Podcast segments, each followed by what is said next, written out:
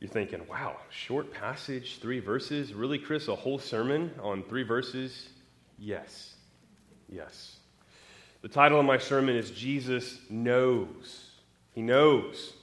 And the big idea the one who made man and became man knows what's in man, right? The one who made man and became man knows what's in man. And who's that? That's Jesus. Um, so I wasn't going to share this, but I, I, will. It's funny, and it's, it's actually pretty cool. I, I know a guy. Uh, I went to seminary with him. His name's Brian. He's probably two years my senior. Brian earned the nickname Captain Theology. Now, you don't just get that nickname, right? There's a reason for that nickname. Brian is a genius. Like, literally, he's a genius, um, high IQ, photographic memory, well read. He read everything. If you came to Brian, and Brian was so sweet, a humble, godly man, he was not arrogant. Okay, so most know it alls tend to be pretty arrogant. Not so, Brian. Brian seemed to know everything if it was related to theology or even missiology, studying, he wanted to be a missionary in Japan. Uh, biblical studies, he knew Greek really well, uh, Hebrew really well, Aramaic really well, and I think he knew Ugaritic, which who wouldn't want to know Ugaritic really well? So he knew multiple languages.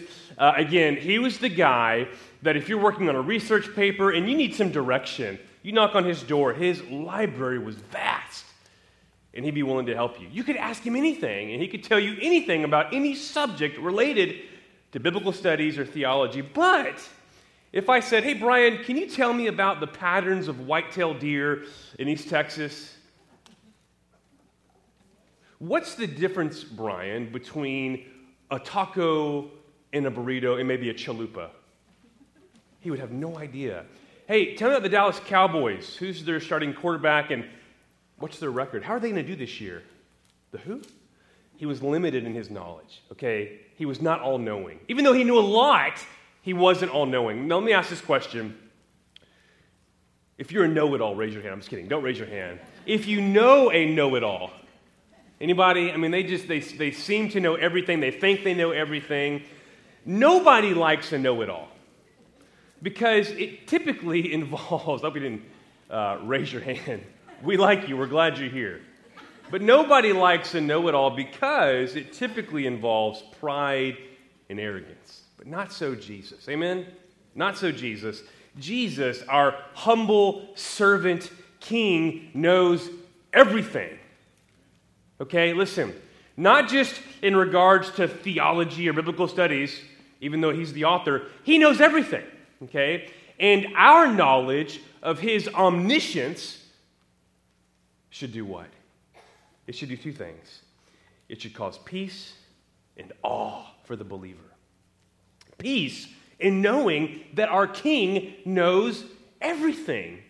He knows everything, He knows what we need. And awe, A W E, like wow, because He knows our hearts. Whoa, He knows our hearts. May we, my prayer this morning is that we would entrust our lives to the one who knows all, and that's Jesus.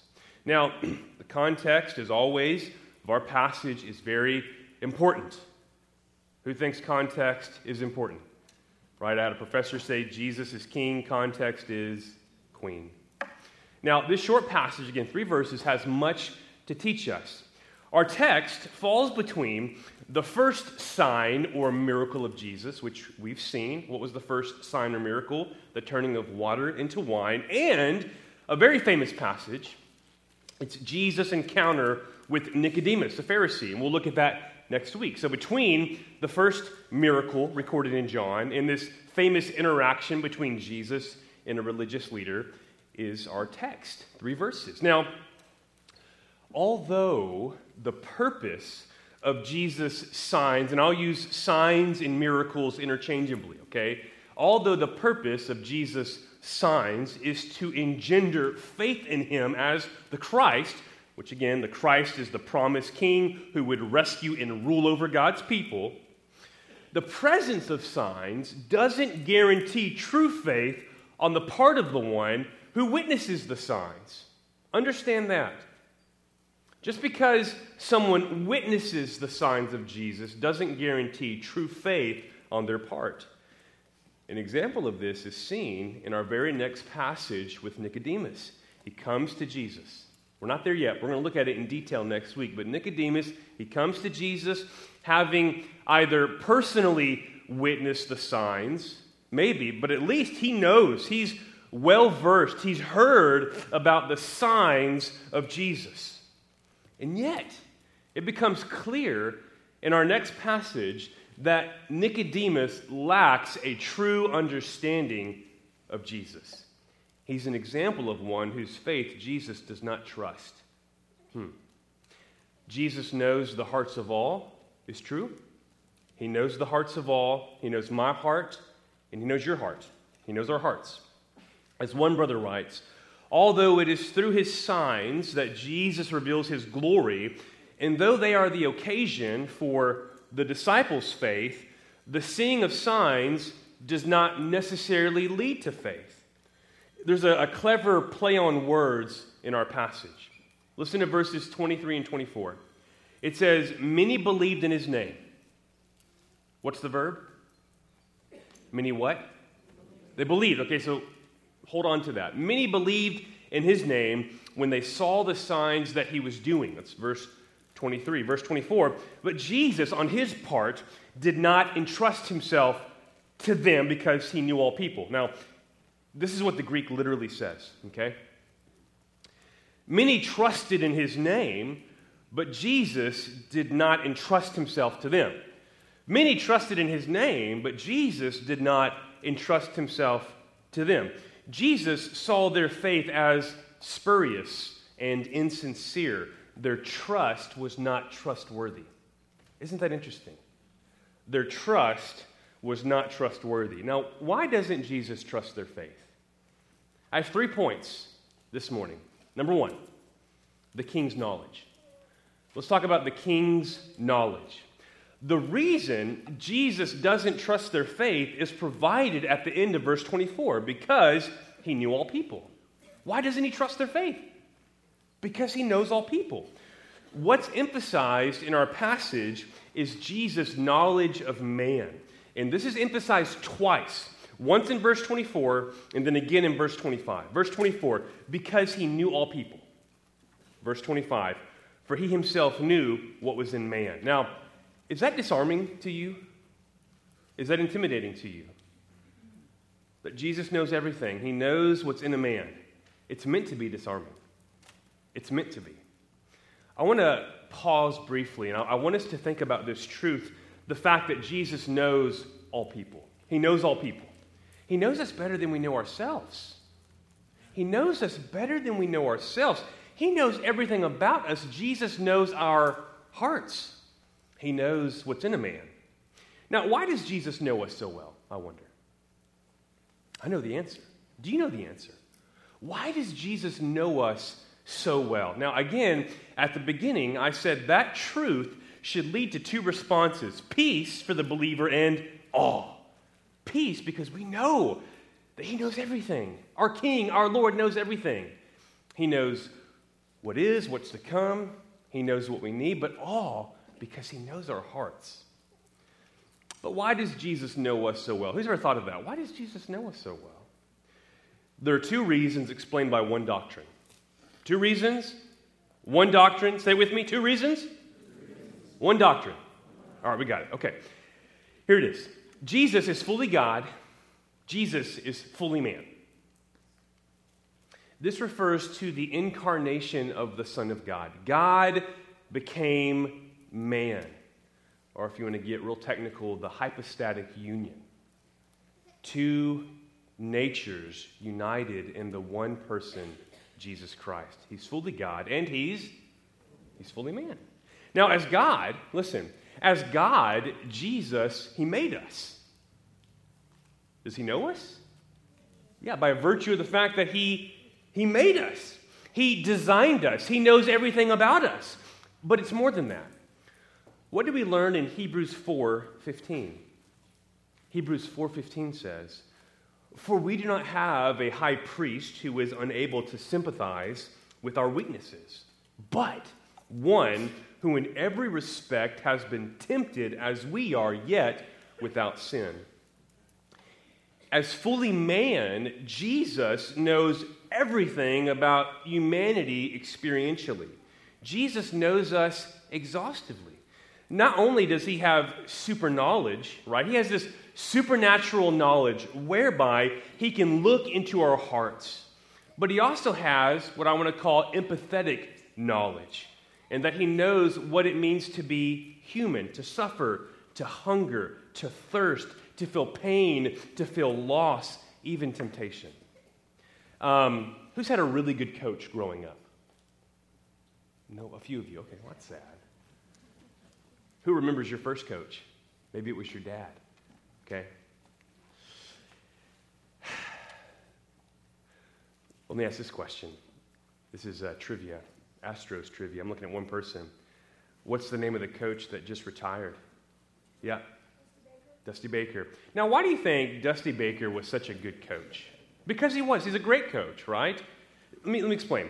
Managers, and again, when I say manager, I'm saying a coach, those are used interchangeably. Managers who played the game often make the best coaches. Why? Why? Because they're not just an outsider looking in, but they've had experience on the field. Now, a good manager creates a team, right? He creates a team, a winning team. A better manager is one who not only creates a team, but knows what it's like to play on a team. Jesus made mankind, but he also became man, which gives him the most unique perspective. What is the object of Jesus' knowledge in our passage? Jesus knows whether or not our faith is legitimate. Oh my goodness. He knows. He knows our hearts. He knows whether or not our faith is genuine and true. That's disarming. Now, what is legitimate faith? Because that begs the question if Jesus knows whether or not our faith is true or legitimate, it begs the question what then is true faith? That's an important question. What is true faith according to Jesus? And that brings us to point number two. So we've looked at the king's knowledge. Number two, the king's requirement. The king's requirement. To know Jesus and experience his saving work, we must have what? Faith. Okay, we're, we're there. Faith. You know that, right? You got to have faith. I'm not referring to a song. And if you don't know what song that is, good for you. What have we learned about faith in John's gospel so far? What is true saving faith according to John's gospel? Two things here, friends. Two things. How many? Okay, two. Dos, two. First, true saving faith believes the right things about Jesus. Does it matter what we believe about Jesus? In our culture, I would say the dominant theory, the dominant way of thinking is it doesn't matter what you believe as long as it makes you happy, makes you feel good, right? You determine truth. That's not what the Bible says.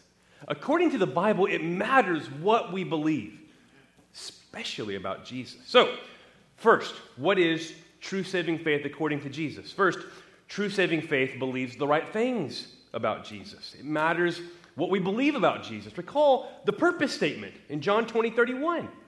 John says, What? I've written down, I've included these signs.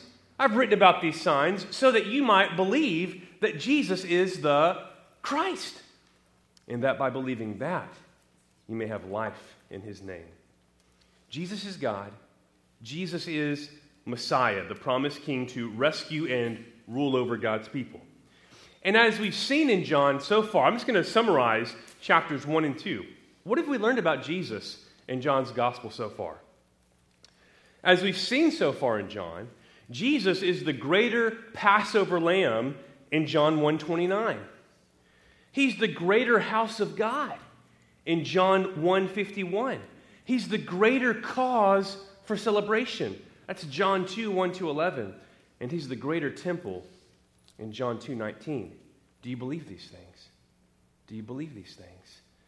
that he is the greater Passover lamb, the greater house of God, the greater cause for celebration, and the greater temple. Second, and as Pastor Aaron mentioned earlier, faith follows.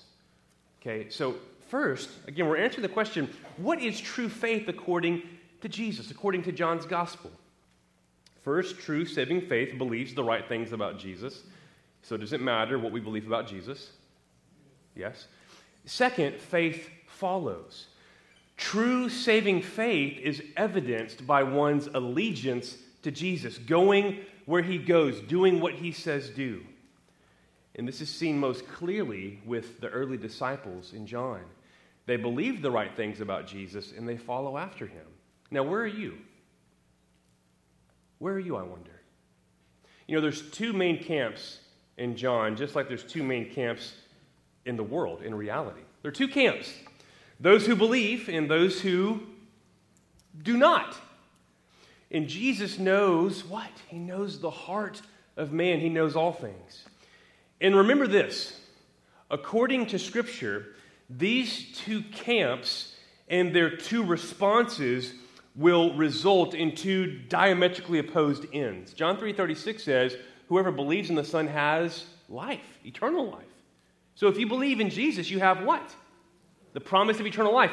Whoever does not obey the Son will not have life, will not see life because God's wrath remains on him.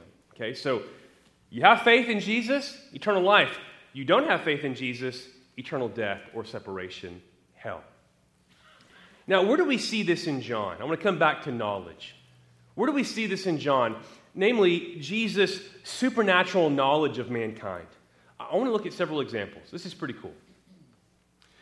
Nathaniel. Remember Nathaniel? This is Nathaniel, one of his early followers, in John 1 47 to 49. Jesus saw Nathanael coming toward him and said of him, Behold, an Israelite indeed, in whom there is no deceit. Nathanael said to him, Man, how do you know me? He's basically saying, You don't know me. We've never met. We didn't grow up together. How do you know me? Jesus answered him, Before Philip called you, when you were under the fig tree, I saw you. Man, what? Nathanael answered him, based on what Jesus said, this is what Nathanael says in response Rabbi, you are the Son of God. You are the King of Israel. Whoa. And then we come to Nicodemus. Who knew Nicodemus' greatest need? Did Nick know it? Who knew it? Jesus.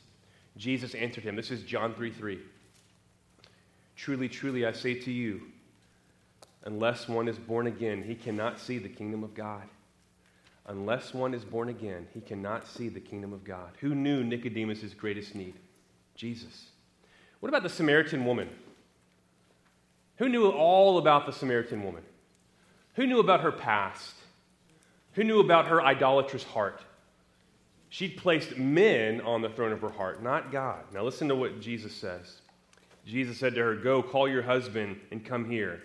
The woman answered him, I have no husband. Jesus said to her, You're right in saying, I have no husband, for you've had five husbands, and the one you now have is not your husband. What you have said is true. The woman said to him, Sir, I perceive that you're a prophet. She's like, Whoa, how did you know this? You shouldn't know this. The death of Lazarus. This is John 11, 11 to 15. After saying these things, Jesus said to them, Our friend Lazarus has fallen asleep. Now, this was before text messaging or emails. How did Jesus know this? How did he know? How did he know? Come on. There were no messenger falcons there in Palestine in the first century. How did he know this? I love what he says. Our friend Lazarus has fallen asleep, but I go to awaken him. Not only is he dead, but I'm going to go wake him up. The disciples said to him, Lord, if he's fallen asleep, he'll recover. Now Jesus had spoken of his death, but they thought that he might that he meant taking rest and sleep. Then Jesus told them plainly, Lazarus has died, and for your sake I'm glad that I wasn't there, so that you may believe, but let us go to him. Jesus knew not only about Lazarus' death, he knew about his own imminent death, right? I mean, he predicts it multiple times. As we get closer to Jerusalem, what's going to happen to me? Jesus says. I'm going to what? I'm going to die. I'm going to be crucified. So, John 12, 32. And I, when I am lifted up from the earth, will draw all people to myself. Another example of Jesus' supernatural knowledge, if you're thinking through it, you're okay, I've read the Gospels, I know the stories. Oh, Judas. I mean, who knew that Judas would betray Jesus? Who knew? Jesus did. This is uh, John 13, 21 and 25 to 26. After saying these things, Jesus was troubled in his spirit and testified, Truly, truly, I say to you, one of you will betray me. Can you imagine that? One of you, one of the twelve, you're going to betray me. Let's go to verse 25. So that, so that disciple, leaning back against Jesus, said to him, Lord, who is it? This is John, most likely, saying, Who is it? Jesus answered, It is he to whom I will give this morsel of bread when I have dipped it. So when he dipped the morsel, he gave it to Judas, the son of Simon Iscariot. One more example the denial of who else denies Jesus? Well, all the disciples, right? They scatter. But who specifically denies Jesus and said he'd never do it? I'll die with you before I do it. Peter. Well, who knew otherwise? Jesus. John 13, 37 to 38. Peter said to him, Lord, why can I not follow you now? I will lay down my life for you. Jesus answered, Will you lay down your life for me? Will you, Peter? truly, truly, I say to you, the rooster will not crow till you have denied me how many times? Three times. Jesus' supernatural knowledge is on display throughout John's gospel. What does our passage teach us about Jesus? This is always a great question when you're doing Bible study or if you're listening to a sermon. What do we learn about Jesus in our passage? He is God, as revealed or supported by his supernatural knowledge. This is a divine attribute possessed by Jesus, the Son of God. Now, what does our passage teach us about man? And that brings us to our third and final point. We've talked about the king's knowledge, we've talked about the king's requirement. Thirdly, the king's diagnosis. The king's diagnosis. What do we lack by nature? We lack faith. All of us. Look around. All of us by nature lack faith because we are by nature what, all of us? We're sinners. We learn something very important early on in John's gospel that we'd be wise to revisit. So, can we take just a moment to revisit something that we see in chapter 1? This is really helpful moving forward. Again, the king's diagnosis. Man's condition is brought to light in John 1 5 to 13. Let me explain. What is our condition? How are we doing naturally? We're not doing well, okay? So let me explain from Scripture. The light shines in the darkness, which is our natural state. What is our natural state? What's our home? What do we belong to naturally? The darkness. The light shines in the darkness. We are born in the darkness and therefore in desperate need of the light of God's revelation in Jesus Christ. You know what else we learn in John 1? the world did not know Jesus, even though it was made through him. That's John 1:10. This stands as I think one of the most devastatingly ironic passages in the Bible. The fact that the world that God made does not know its maker. How insane is that? Why is that? It's because we're what? We're sinners, and sin blinds us to the truth. Okay, so we're in the darkness. We don't know the one who made us. And then if you keep reading, this is what you learn. His own people, the Jewish people, did not receive him, even though they were the recipients of the promises and the covenants and the symbols that all pointed to the coming Jesus. So, how is mankind described in John 1 5 to 13? In the dark, ignorant to Jesus and opposed to Jesus. In the dark, ignorant to Jesus, and not just ignorant, but opposed. Wow. That is a diagnosis right there. Is that a good one or a bad one? You don't want to hear that at the doctor's office. You're in the dark. You're opposed to Jesus. You're blind to Jesus. Well, man, what hope is there for a sinner like me? According to John 1 12 to 13, there's, there's some good news found in John 1 as well. Those who do believe and receive Jesus are those who have been miraculously and supernaturally born of God to do so. Faith is not something that we can simply muster. no, it doesn't work that way. You can't, you can't do it that way. Faith must be given. You understand? It must be given. And we're going to see that next week. I cannot wait for next week, the story of Nicodemus. As we'll see next week, we, we don't simply need the miracles of Jesus. We don't simply need the miracles of Jesus or even the testimony of Jesus, but a new birth. To really acquiesce, to grasp the testimony of Jesus, to receive it, we first need a new birth. That is the point of our next passage, and it showcases the king's provision to mankind's problem. The Spirit of God works through the gospel of God to move dead sinners to faith in the Son of God. One more time. The Spirit of God works through the gospel of God to move dead sinners to faith in the Son of God. Now, why do we need a new birth? Why do we need a new birth? Because we are by nature, we are naturally, spiritually dead. The miracle of regeneration, which is a fancy way of saying new birth, the miracle of regeneration must precede or come before our faith. And that is what our passage this morning is preparing us for. And that's what we're going to see next week in more detail. What we'll see next week is that in order to know and trust in Jesus, one must first be born again. Now, I don't want to leave us on a cliffhanger, okay? You're like, oh, you're going to leave us there? Come on, bro. I don't want to end with that. So let me end with this. According to our passage, Jesus knows us exhaustively. He knows our hearts, He knows what's in man. Oh. But how can we know? How can we know whether or not we truly know Him? How can we know whether or not we truly know Him? He knows us, He knows our hearts, He knows what's in man. How can we know whether or not we truly know Him? Now, before doing this, can I make one more quick point? Thank you. It's really a takeaway from our passage. I'm almost done, by the way. You may be here today, and you're no more than a hypocrite. What's a hypocrite? Man, those are fighting words, Chris. The Greek word hypocrite, you know what it means? It means actor or pretender. Okay? So you may be here today, and you're no more than a pretender. You're going through the motions. You're doing and saying the right things, but in your heart of hearts, you know that Jesus is not the Lord and Savior and King over your life.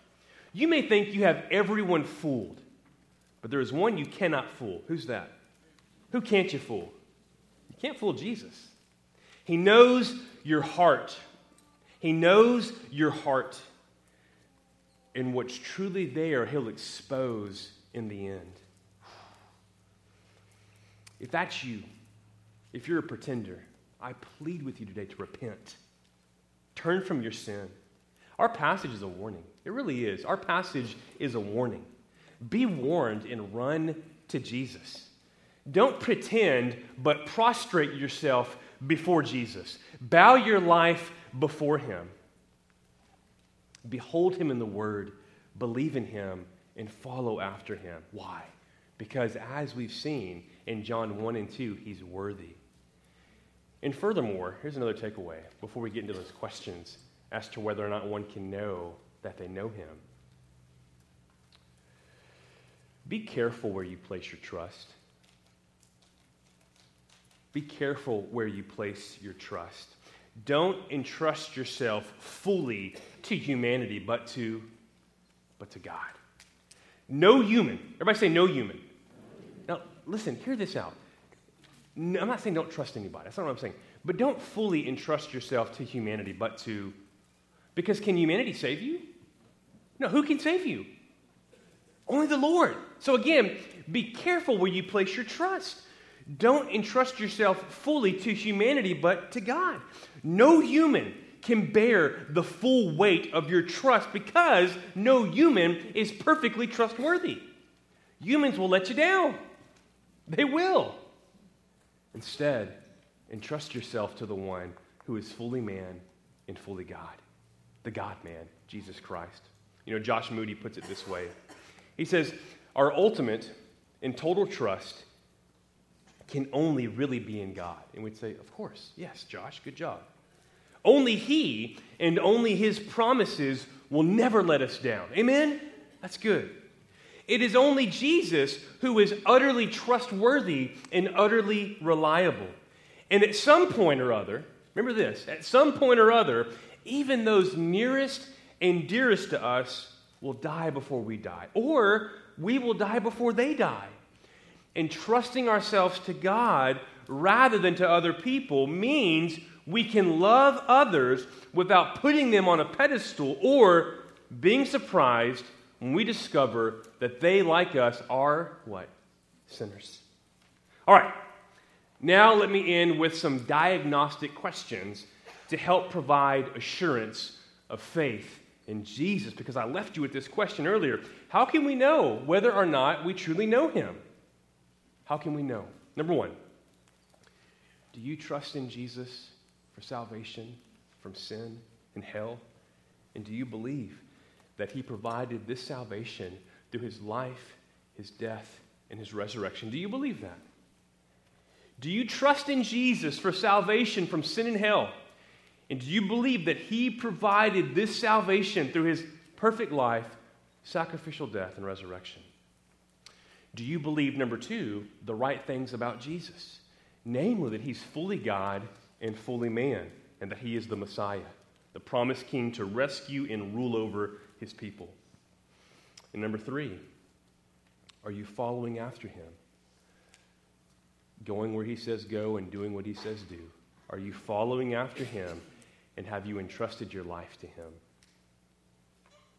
Three applications, and then I'll pray.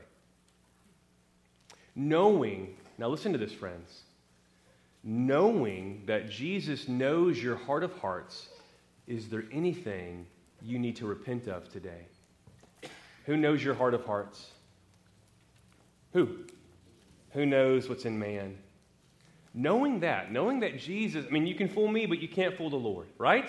You can fool each other, but you can't fool the Lord.